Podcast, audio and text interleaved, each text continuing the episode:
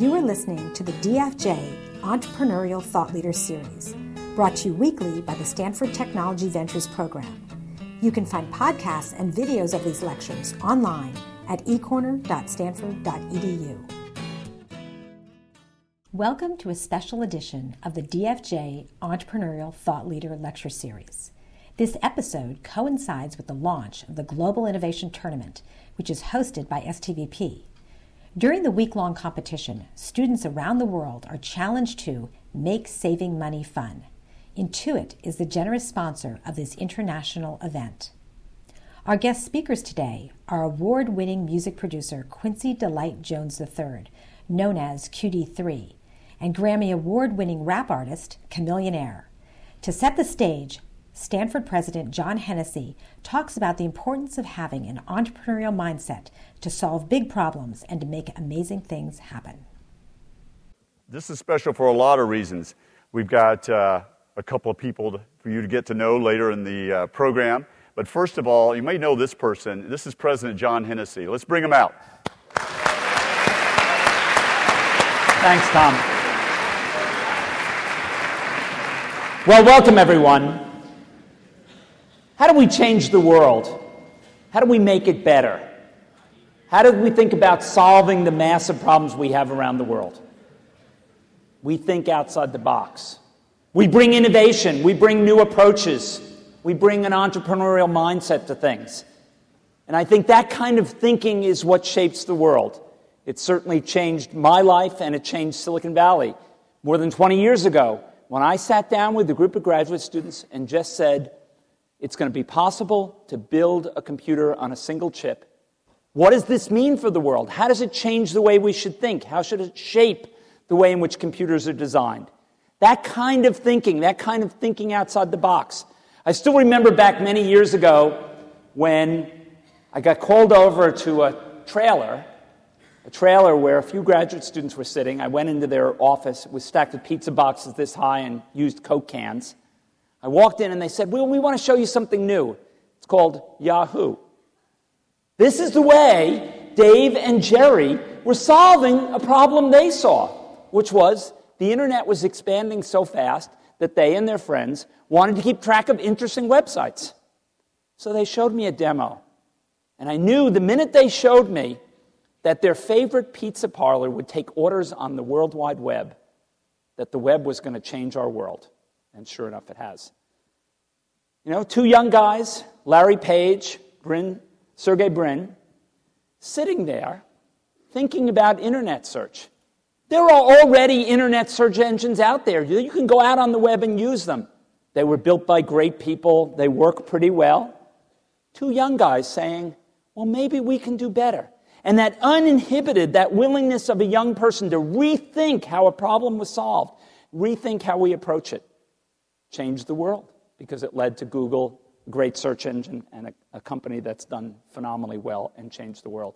I was fascinated to see recently that the best way to predict flu outbreaks in the United States is to go on Google because more people use Google when they get flu to find out what they should do to take care of their symptoms.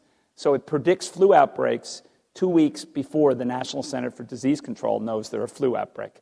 Look how we've changed the world. But I think we're also changing the world using innovation to solve big problems. Take the fundamental question of how we think about our natural resources in this country. How do we use our land and our water? Well, there's a great project led by one of our faculty members, Gretchen Daily, thinking about how you think about natural resources and their value to us. This kind of thinking, this project called the Natural Capital Project, has saved the city of New York hundreds of millions of dollars by preserving watershed and using the natural ability of the land to filter water, as opposed to building filtration plants that would have cost a billion dollars. It's a completely different way of thinking. Or a class at Stanford called Entrepreneurial Design for Extreme Affordability that encourages students to think about designing products which save lives and make lives better in developing countries, in the poorest countries around the world. Examples of projects they've had a scheme for building a low cost baby incubator for $25 that can save low birth weight babies who are born in countries far removed from medical care. Or a project to improve drip irrigation that allows farmers to use drip irrigation, thereby preserving fresh water and making more effective use of it. Or a project to design a new solar lantern that can be used in small villages that don't have access to electricity. It's that kind of innovative thinking that is going to change our world. We face a lot of problems out in the world. We have to think about them with a new mindset. We've got to approach them differently. You're going to participate and have the chance to participate in a global innovation tournament. I want you to think outside the box. Think about new approaches to problems. Think differently. Who knows? One of you may solve one of the great problems we face around the world. Good luck in the tournament and have a great time. Thank you. Let's bring out Chamillionaire and QD3. Come on, let's hear from you.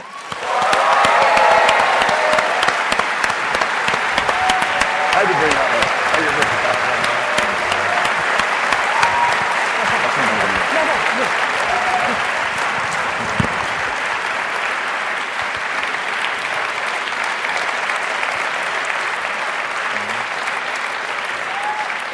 That's the most fun I've ever had at one of these seminar series. Wow. Like, yeah, thank you for making my day. So Tina's going to carry on from here and uh, have at it. Great. Super. So um, I have a question.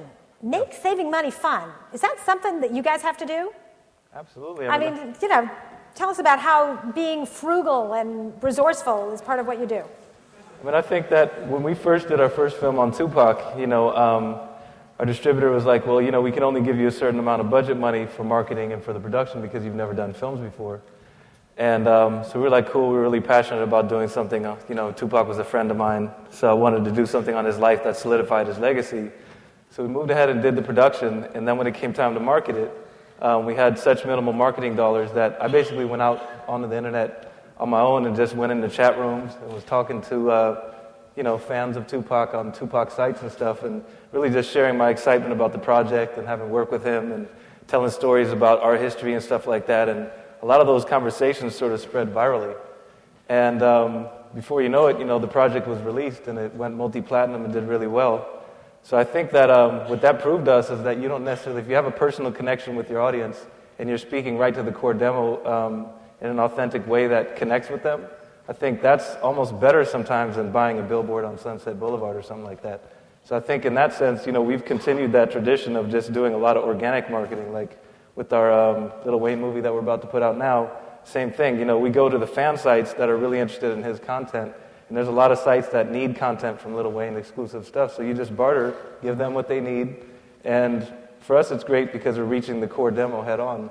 And you know, why would you go and buy you know TV ads if you can go straight to your audience? You know, so I think it's um, personally, I love chatting online with people anyway. That's like one of my favorite things to do. So it's, it's you know, it's definitely. You're gonna have a whole bunch of new friends here. Yeah, please. Great. So, Chamillionaire. I mean, yeah. how does that relate to you? How y'all feeling? y'all good? Um, I ain't gonna lie. It used to be a lot more fun when I wasn't the boss. You know. Like when I used to just sit back and other people used to do all the work, then it used to be a lot more fun. And now that I'm in the boss position and I have to see the inner workings behind what goes on, then it takes away the fun. But the money thing still has to happen. Like you have to make money because money makes the world go around. So you have to get creative. And with me, I've always been creative. You know, I used to do stuff like, um, like uh, before I went to Universal on my website. You know, I had like 3.5 million hits before Universal ever came, and they were wondering how I had such a big digital presence. But it's because I used to just get creative. Like I, I, I knew that I had a certain amount of fans, and um, I wanted to make myself look bigger than all my my fellow friends. So I would go film everything that they did and put it on my site, and then all their fans would come to my site, and you would look at my site, and it looked like they were all Chamillionaire fans, but they weren't really. It was everybody's fans, and with me interacting with them then eventually they all became my fans because I'd start. I used to give away like, oh, I don't know what it was at that time. It was like a Sega or something like that. I used to give away like video games and do trivia and all kind of stuff. And then when I went to Universal, I was like, um, I want to. Um, basically, you know, they wanted to take my domain name, chamillionaire.com, in the contract, and I was like, well, this is a deal breaker. I don't want to give it up unless you can keep it at the same standards. And I was like, well, can you do this? Can you do this? And they were like, no, we don't have the resources to do that. So I was like, what do you mean? I used to have like this little shoutcast server where we could, uh, my DJ would uh, um, DJ some songs and I'd be rapping, and then a screen would come on, and they would see us. This was like before everybody was even doing the website things. So all the other rappers used to call me a nerd because they used to be like, you know, he's all on that internet stuff, man. He's a dweeb, you know what I'm saying? and then like five million ringtones later, you know what I'm saying? Everybody's like. So I mean, you just gotta gotta be creative. I always did stuff like that. That's what made it fun. Like to this day, I still interact with a lot of fans on my forum board. I know it's not typical of a rapper, but you know they give you all kind of crazy ideas. They make graphics for me, all kind of stuff like that. And then they don't really, they just want a free shirt every now and then, you know. Well, so do you, do, let me ask you, do, do both of you, do you consider yourself entrepreneurs? I mean, this is what we teach here. We teach entrepreneurship and high tech entrepreneurship. I mean, from talking to you backstage, you guys are really high tech, and maybe you're entrepreneurs too. Do you see yourself that way? I mean, I got into hip hop as a, as a breakdancer, you know what I mean? And I just loved the culture to begin with. And, you know, starting as a breakdancer at 14, that led me to making records with Tupac and LL Cool J and all these different people, uh, making films, and now we're doing video games, and, and we're about to launch a few sites, you know. So I think that if you're passionate about something and you want to be the best at it, you know, you never know where that can take you. So I've become an entrepreneur in the process. I started out as more of an artist, and then in the process, you know, became an entrepreneur for sure. And I think the entrepreneurial spirit is really strong in hip hop. Like if you look at a lot of these guys didn't even finish high school. Um, Jay Z, 50 Cent, and whoever else, and you know now they're multimillionaires and they have liquor brands and clothing brands and all these different things. So I think there's a certain drive, like even working with Tupac, like he'd be in the studio and record five songs a day effortlessly, you know, and then at night he would go and uh, record a movie and then come back to the studio the same night, you know what I mean? So it was just that there's a certain drive that I think um, really adds to the entrepreneurship with a lot of the rappers, you know. With, with me, it was kind of the same way. You know, I was the artist at first, and then you kind of, you know, start having to take the entrepreneur uh, kind of standpoint. Like, um, you know, I had to learn a lot of stuff quick. Like, basically, even when I used to sell mixtapes out of my trunk, you know, I used to just uh, pass a CD to somebody, and then they would just walk past me, like, to the end of the parking lot and throw it on the ground and then I'd be like, man, you know, selling a whole bunch of CDs out of the trunk. And then I had to learn how to sell independent records. And then once I learned that, then I started hanging around people and I was advancing quicker than them. Like I used to be hanging around my friends and they'd just be like, you know, sitting there chilling, chilling, you know. And I, I used to hate that. Like when you ask somebody like, what are you doing? I'm chilling. Like, why are you chilling? Like, let's let's do something. Let's yeah. let's let's make something. And all my friends was always like that. So then I just started like kind of just leaving them and started just, you know, studying stuff. Like I used to be in school and I used to just be mad because I wanted to learn quicker. Like everybody that's in school always says that. They'd be like, you know, well, why do I need to learn this? I used to be like that because I used to be like, man, I, not because I didn't want to learn, I just don't want to learn this. I want to learn this so I can use it and get out of here real quick and get into the real world, you know?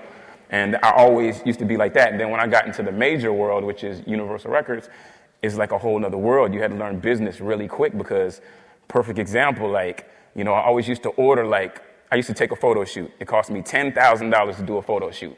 10,000. I'm like, wow, these better be some wonderful looking pictures, right? so, you know, they send me all these 400 pictures. I'm going through them like, oh yeah, I like that shot. I like that shot. I'm gonna get that shot too. And then they only give me like four of them, and I have to stretch four images for a whole year with my album promotion. And I'm like, why do I only get four images when I paid ten thousand dollars and I saw 400? I found out to touch up one photo costs seven hundred dollars. To touch up one photo costs hundred dollars. So I got three of them. It's twenty one hundred, and I have to pay that back. So now I started learning business real quick because when your check comes and there's nothing on it, then you're like, where's my check? Oh, you bought 100 pictures, and that's where your platinum check went to. Yeah. So I was like, nah, I started learning everything really quick. And then, I, you know, I went to see my money, and you kind of have to and that's why a lot of artists are starting to become businessmen. They're starting to own their publishing and stuff like that. You kind of have to, you know. Yeah, and I think that you know labels don't necessarily want you to be educated on those issues. I think a lot of people learn the hard way the first time around, yeah. and then they get it all together. You know, and you learn, like you said, by necessity, basically. Yeah, definitely have to. You have to be you know, somebody that really, really wants to learn. Like the people that don't get, don't want, don't want to learn get left in the past. Like there's a lot of major label companies. You know, the, the majors is what would you call them? Like you said, the uh, not the giant, like the, the David and the Goliath. You know, Yep. They're they're Goliath, and they feel like they're this big company, and you know, there's other smaller companies that are learning quicker. They're being more innovative, and they're passing these guys up. You know, Yep. like I go in these major labels, and they got like these basic HTML websites, and it doesn't do anything. And I'm like looking at it like show dates, and it has like show dates from 1996. and I'm like, who's paying for bandwidth on this? You know what I mean? Like, who's wasting their money? And Yep. they'll be like, it's like a lot of times they don't get it. And then you'll talk to this little 17 year old kid, and he just understands everything. Yeah. He's like talking to you about all kind of stuff. Like, you go into a rapper conference and talk to them about widgets, and everybody's like, Yep. widget, what is that? Well, so, so let's build on that. How is the changing technology, this evolving technology? I mean, we've got a lot of students in this room who've got a lot of technical expertise. How does the, do the things that they're designing and developing affect the music industry these days? I think to his point about the majors is that, you know, for a long time, the majors had a dictatorial marketing approach. So the only way for you to find out if the record was good was to actually buy it. And, you know, when the internet came, you know, all of a sudden records would leak, people would have access to distribute their own records, and the power that the labels had, you know, 10 years ago, say, was exactly that. It was a, route to market, basically. And now that anybody can get on YouTube and basically create their own TV channel, you know, that power is gone.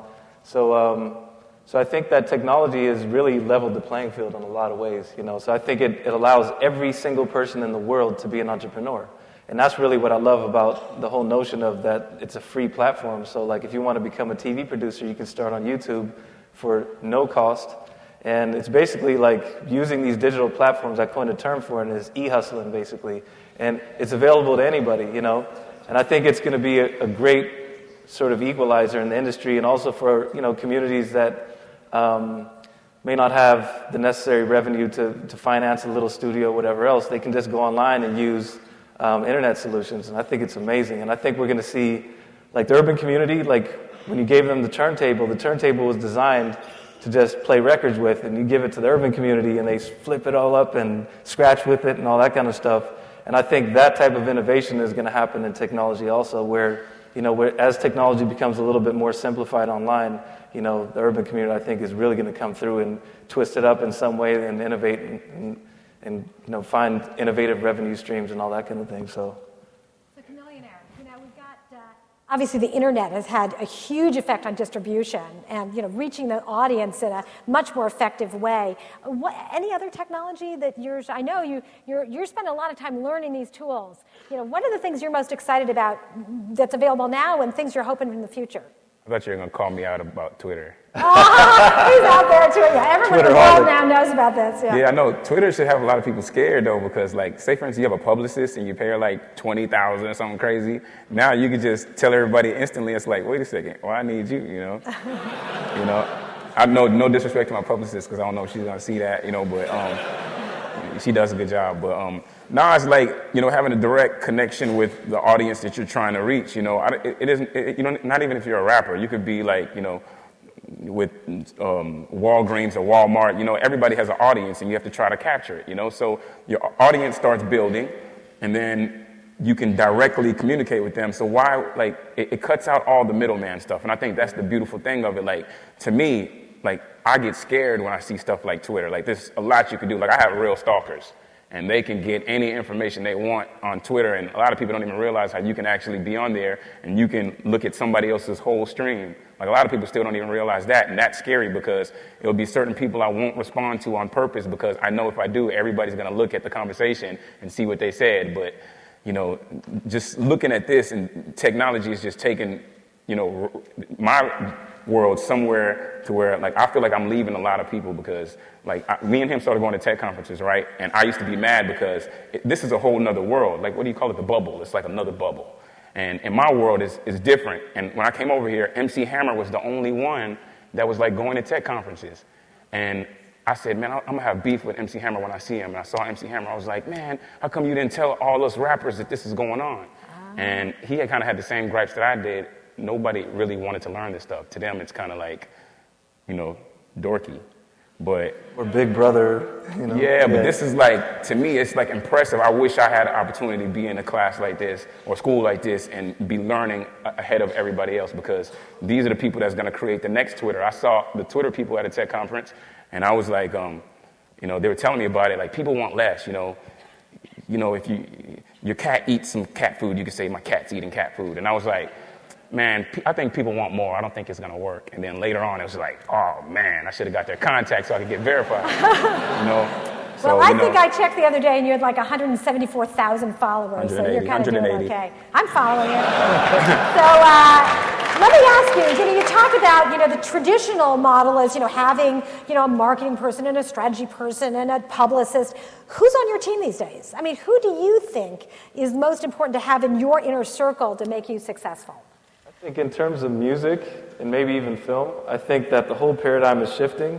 So whereas, you know, back in the day, if you look at music, you know, you had a drummer, a singer, a guitar player, and a saxophonist or whatever, right?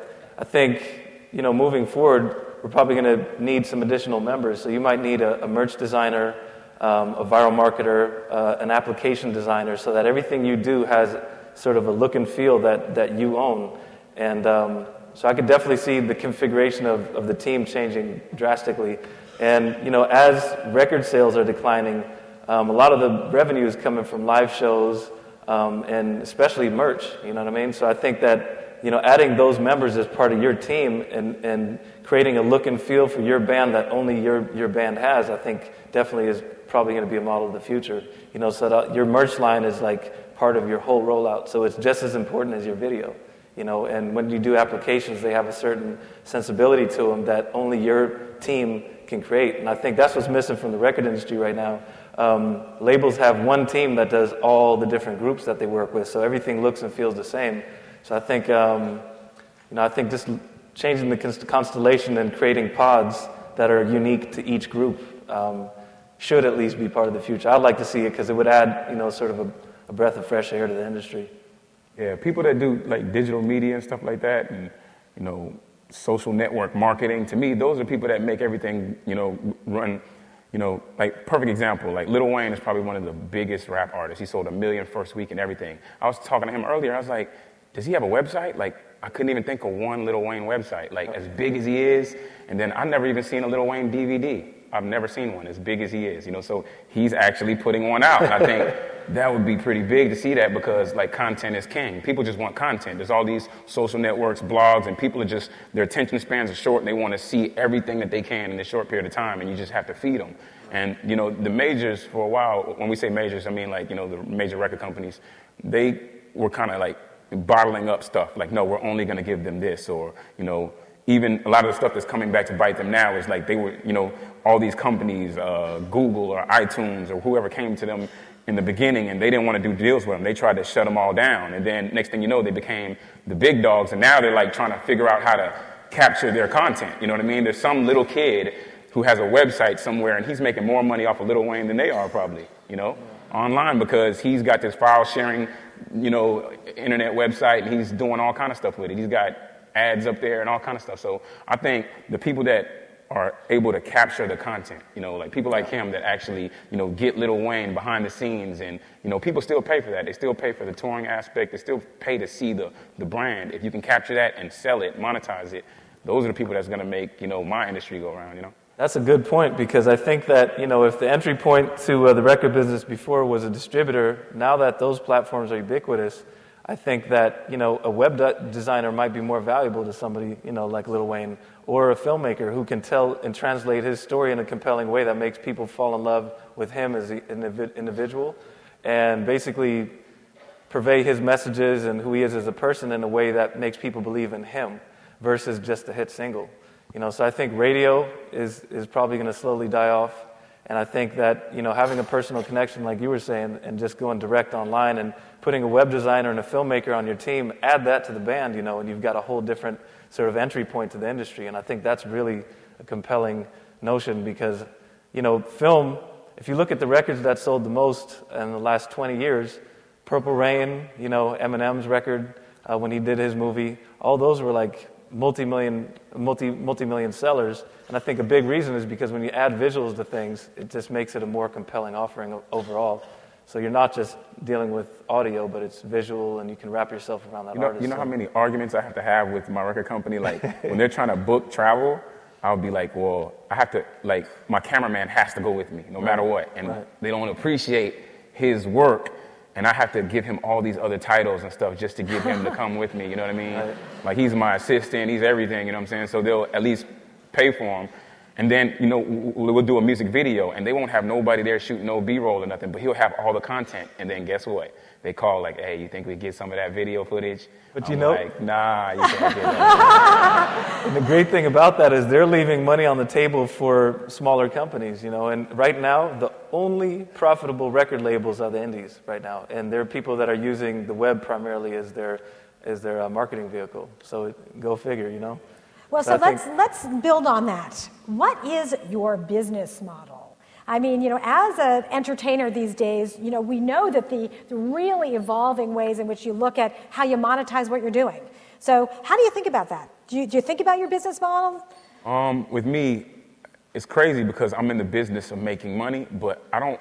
I had a I had a song called "In Love with My Money" when I first came out with um, when I was independent, and all the fans used to think that I was just so in love with my money, but I really wasn't. You know what I mean? Because you know sometimes you can want to make so much money so bad that you're just greedy. Like every dollar is not a good dollar. Like sometimes it's about morals, sometimes it's about authenticity, sometimes it's about other things, but in the end you end up making money by not doing it. If that makes any sense, you know what I mean? Like perfect example, like there's, I probably got offered like seven times to do reality shows, you know what I mean?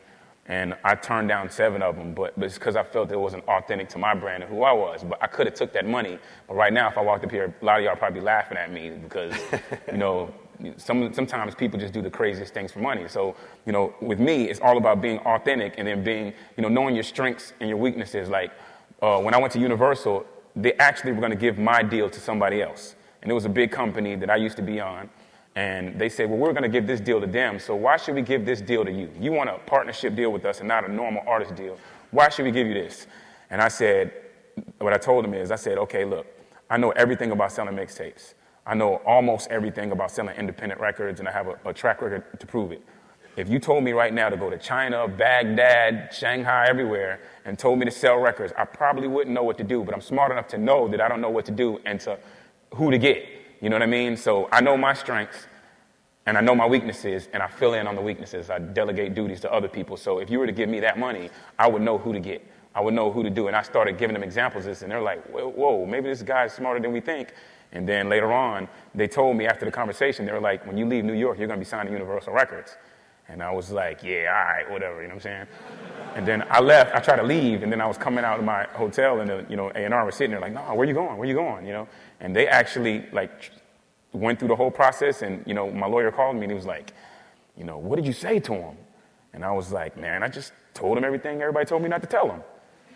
And then he was like, you know, man, this is the best, the biggest first time offer I've ever seen for a new artist. And I was like, wow, for real? And then, uh, you know, later on I left and went to Puerto Rico to this Mix Show Power Summit, and Universal was up there, and there's all these record labels in there. And some guy from Universal gets up there and goes, you know, Universal Records would like to announce we just signed Houston artist Chamillionaire. And I'm like, what? Everybody's congratulating and they're all happy. I'm so mad because I'm like looking at my account on my phone and I'm like, the money ain't went in my account yet. So how y'all sign me? And I was like, man, it better be in there in the morning. And you know, they always say it's a, you know, oh, it takes seven days. We have to process it. Man, in the morning, I looked at my account. It was like zero, zero, zero, zero. I was like, oh, snap. Then I was like, wow, you know, so business of being authentic worked for me. You know what I mean?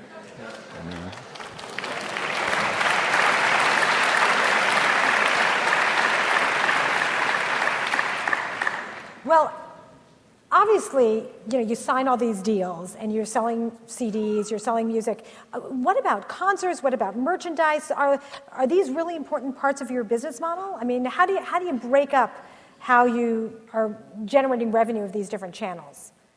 Is that something you guys think about? Me, me and him just now talked about it. We're still trying, like, we just now started talking about this before we got up here. Like, man, maybe me and you should do something together. You know what I mean? Exactly. We're making business deals while we're here, but Yep. it's because, like, you know, I could have probably made a lot more off of merchandising and stuff like that. But I, like I was telling him earlier, I said, you know, there's people that actually you know, I'll go to a merchandising company and they have the biggest thing. They have like all these shirts, they are scalable, they can ship to everywhere India. But then I'll be like, okay, well, let's look at the creative. And then they'll have a t shirt and it'll be just square and it'll be like my face on it.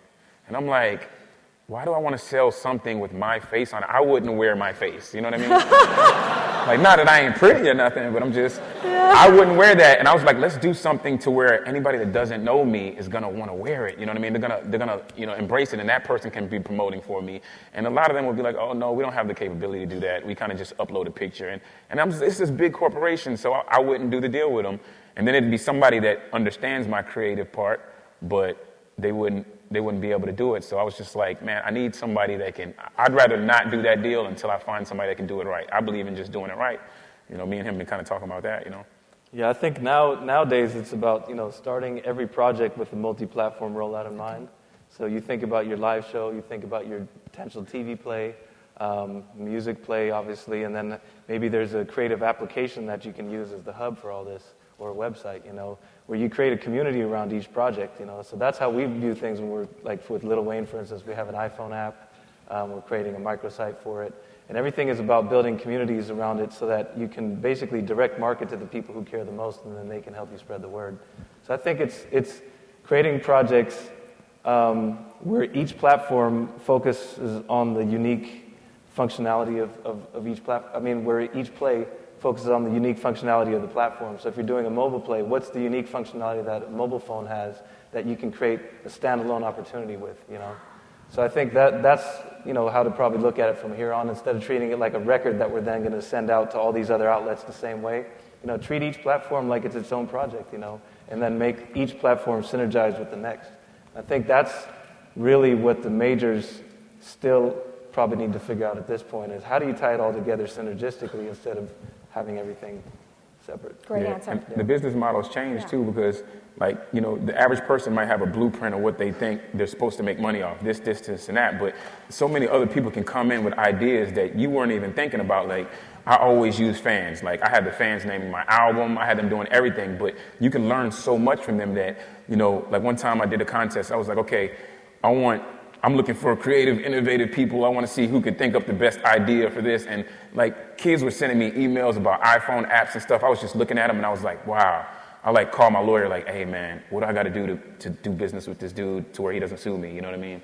And then he was like, well, you got to get, you know. So I'm like, instead of just taking this kid's idea, I was like, I want you to keep on coming with more ideas like that and let's do business on this idea. It might be somebody 17 years old in Waco, Texas you know, the lawyers will tell me, oh, you can't do that because there's a, you have to be over 18, and we'll figure it out. You know what I mean? But they'll come up with so much stuff, and the reason why that works, it just created a whole new revenue for me because I, that I didn't know exists. Because this is the person that's actually the consumer that's using that stuff. Like they have all the apps, they're the ones testing it. I, I don't have the time. So they told me all the good and bad things about every app and what's not good and what. So he kind of did all the market research for me already.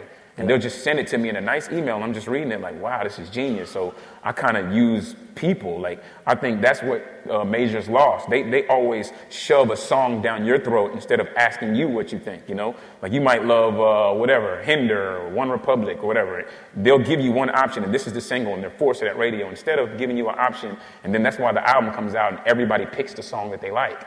You know, I think people need to do more of that. Like, interact with people. Like when you go to uh, tech conferences, yeah. there's all these people and they're like in competition with each other. But you never know; it could be one company that could work with another, and they can gel together, and they might be able to build Voltron. You know? Yep. So. No, I think that's that's a great point. I mean, I would say 90% of of of the feedback that I take on our content, even when we're creating ideas and formulating them, come from just regular users online. You know, because they're the ones who understand the market the best um, they're the people we're serving, you know, and a lot of, I'll have a lot of conversations with them, you know, in chat rooms and forums and Twitter, wherever else. And I incorporate that feedback almost more than I do with my in-house producers, you know, because um, their sensibilities are right on point and those are the people we're serving. And obviously that's who we want to please with the content. So in terms of fielding ideas, um, taking feedback from them, we take that really serious. And I think that the majors, in a lot of ways, they still look at it like we're the dictators and we tell you what you're going to like and that sort of thing. And I think, um, I think the more humble you can be about the creative process and realize that, you know, they probably know better than you at this point, um, I think, you know, the better off they'll be. And I think that's really probably the biggest hurdle, hurdle for the majors right now is they're trying to bring it back to the dictatorial way. You know, but like I said, you can't buy your way in the markets as easy today as you could before. You can run the greatest ad in the world uh, for a car or what have you, or a record or whatever, and then people go on Facebook and be like, "How is it?" and if the response is negative, that's it. They trust their peers more than they trust an ad, so it's a no-brainer, really. So I'm curious, where do you see the biggest opportunities for innovation in the music industry? I mean, here we've got all these innovators in the audience. What do you want them to invent for you? Hmm. I'll tell you one, one, one uh, area that I think is really compelling. Um, you know, as a producer, as a music producer, um, everything that you want to do, whether it's auto tune or pitching a song up and down or whatever else, it all happens through applications in either like a sequencer program or an audio recording program. So I was trained to basically think like plugins and apps and, to, to, to get anything accomplished. So I think that uh, one area that really interests me is we have this huge library of, of video footage of Tupac and Lil Wayne and 50 Cent and all these people. And um, I think it's really interesting to sort of leverage applications against content and create hybrids. Sort of what JibJab is doing, where you can insert yourself into somebody else's content. You know, because the problem when you look at YouTube right now is that they're basically a server company in a lot of ways. So um, a lot of the content isn't necessarily high quality. But if you give people high quality content to play with and then they can sort of interact with that content, you know, by default you're going to have a celebrity in the piece. By default there's going to be high quality shots there. And you can find creative ways to allow users to mash that up, even if it's a template that makes it really simple, like JibJab. I think that's really interesting because then it's like you could give them one clip of Tupac saying something and then they can interact with that and 2,000 different people can create 2,000 different pieces that are all really funny. You know, so I think that's the whole application content hybrid is, is really compelling to me. Very cool. Um, yeah. I wouldn't even I wouldn't even know what to tell anybody to make. You know, I like I want people that's thinking way ahead of me. You know, there's people that like there's a lot of things that the music industry uses that weren't necessarily made for the music industry that end up being beneficial for us. You know, um, but I think uh, you know you go to these conferences and meet all these innovative people and they say stuff and at the time you might be thinking like man i don't know what this guy's on but later on it might be something you know like uh, like the example i gave you about twitter and then you know there's people that that that you know but I, I, you do have to understand the audience though because sometimes you'll get so stuck in this idea that you have and it'll be the best thing to you and then just people don't embrace it like at the end they, have to embrace it somehow it might not be today, but sometime they're going to have to. And if you've been doing something for 100 years and you've never got any good feedback, you might want to move on to something else. You know what I mean? Right. Might want to move on to something else. Like if I was doing rap, like I, I, always knew I'd be successful. I put out a song telling everybody I knew I'd be successful. They asked me, "How did you know you'd be successful?" I'd say because I knew that if I was doing something that I wasn't successful at, I would move to something else. Like if I was doing rap, like I tried to be a basketball player, it ain't work. You know what I mean? so you know, I got cut. I moved on to something else, and then I started doing it, and it, it started working for me. And I didn't necessarily think I was going to be a rapper, but then it ended up working, and I used that to step to other things. And now, when people see me show up at these tech conferences and stuff, they're looking like, man, what, what is a rapper doing here? Like, I'm not trying to learn like them, you know. And I think, uh, you know, in my opinion, just the people at these conferences and the people that you know are trying to create something and build something and make something are, are the people that's going to be leaders of our economy, and I want to hang around with people like that. They might say something I have no idea what you're talking about, but that's the person I want because you just taught me something. Not somebody that every time we talk about something, it's I already know that. Like I want to learn something. So that's the people in the audience. Hopefully, everybody, somebody in here will be the winner of this, yep. and then uh, I'll steal the idea. And, you know. Great, great. Well, you, you came to the right place to learn something. Uh, so I want to end. We've just got a few more minutes, and I recently just learned about. You know, you guys do a lot of things that um, have a big positive social impact. And I know, QD, you just showed me a video the other day about this your five um, MK project, and it so ties into what we're trying to do with the innovation tournament. Maybe you can tell us a little bit about it.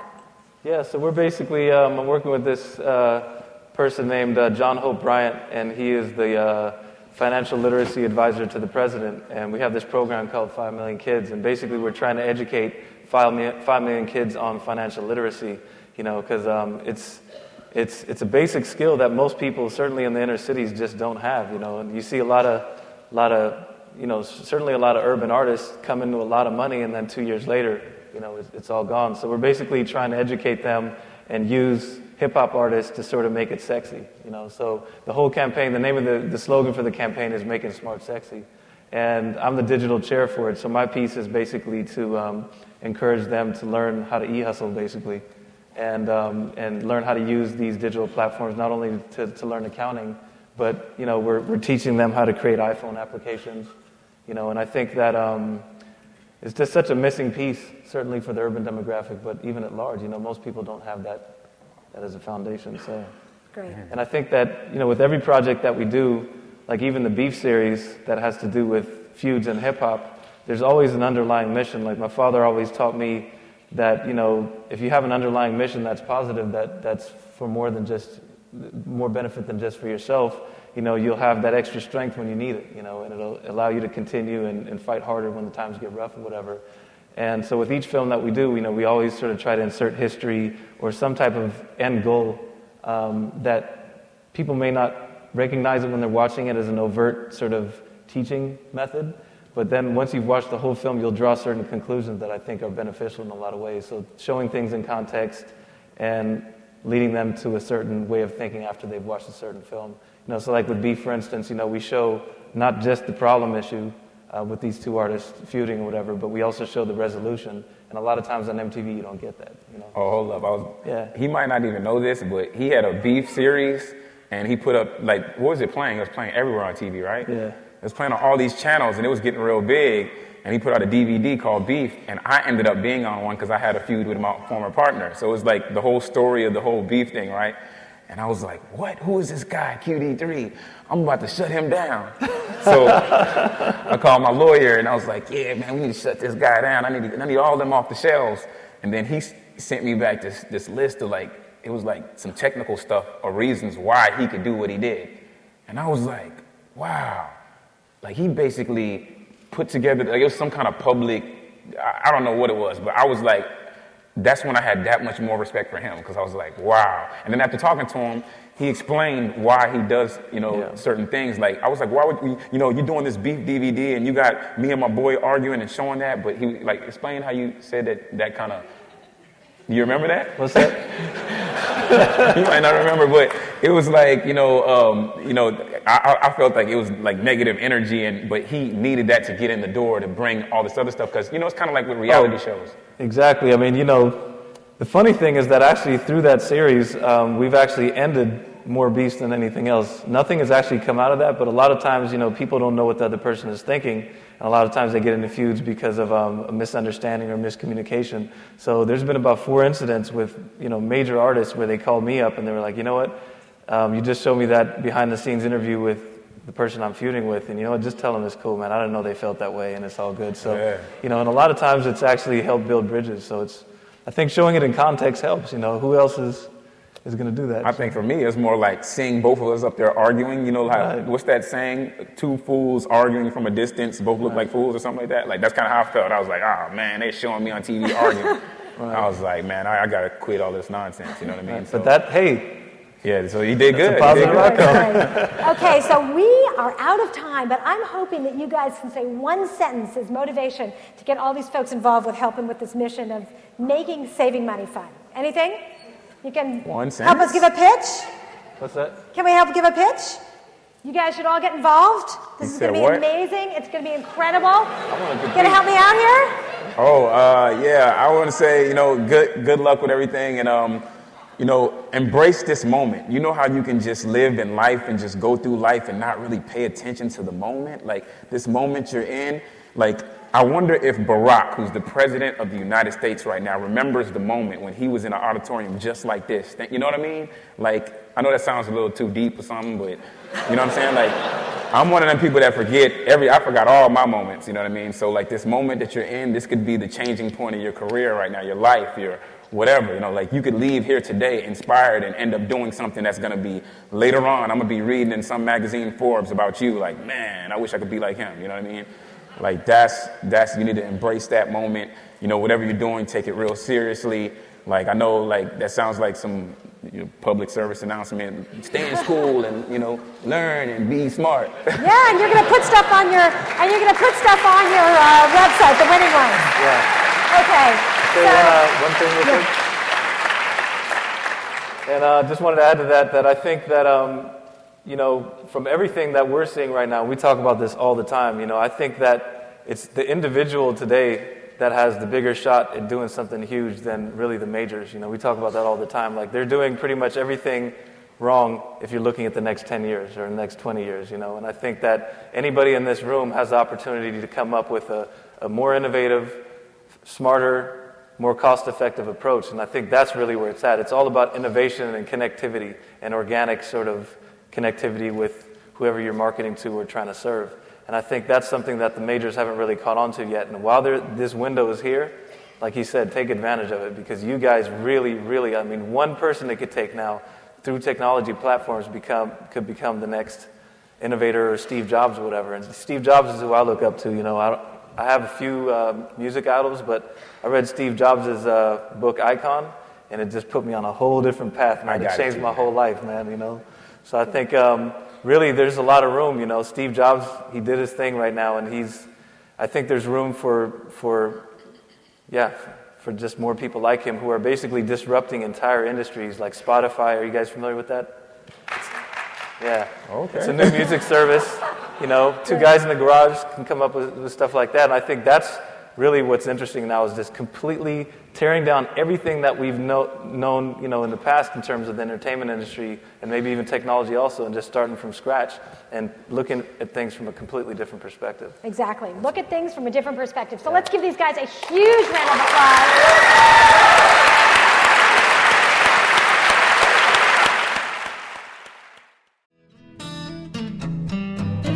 You have been listening to the Draper Fisher Jurvetson Entrepreneurial Thought Leader Series, brought to you weekly by the Stanford Technology Ventures Program.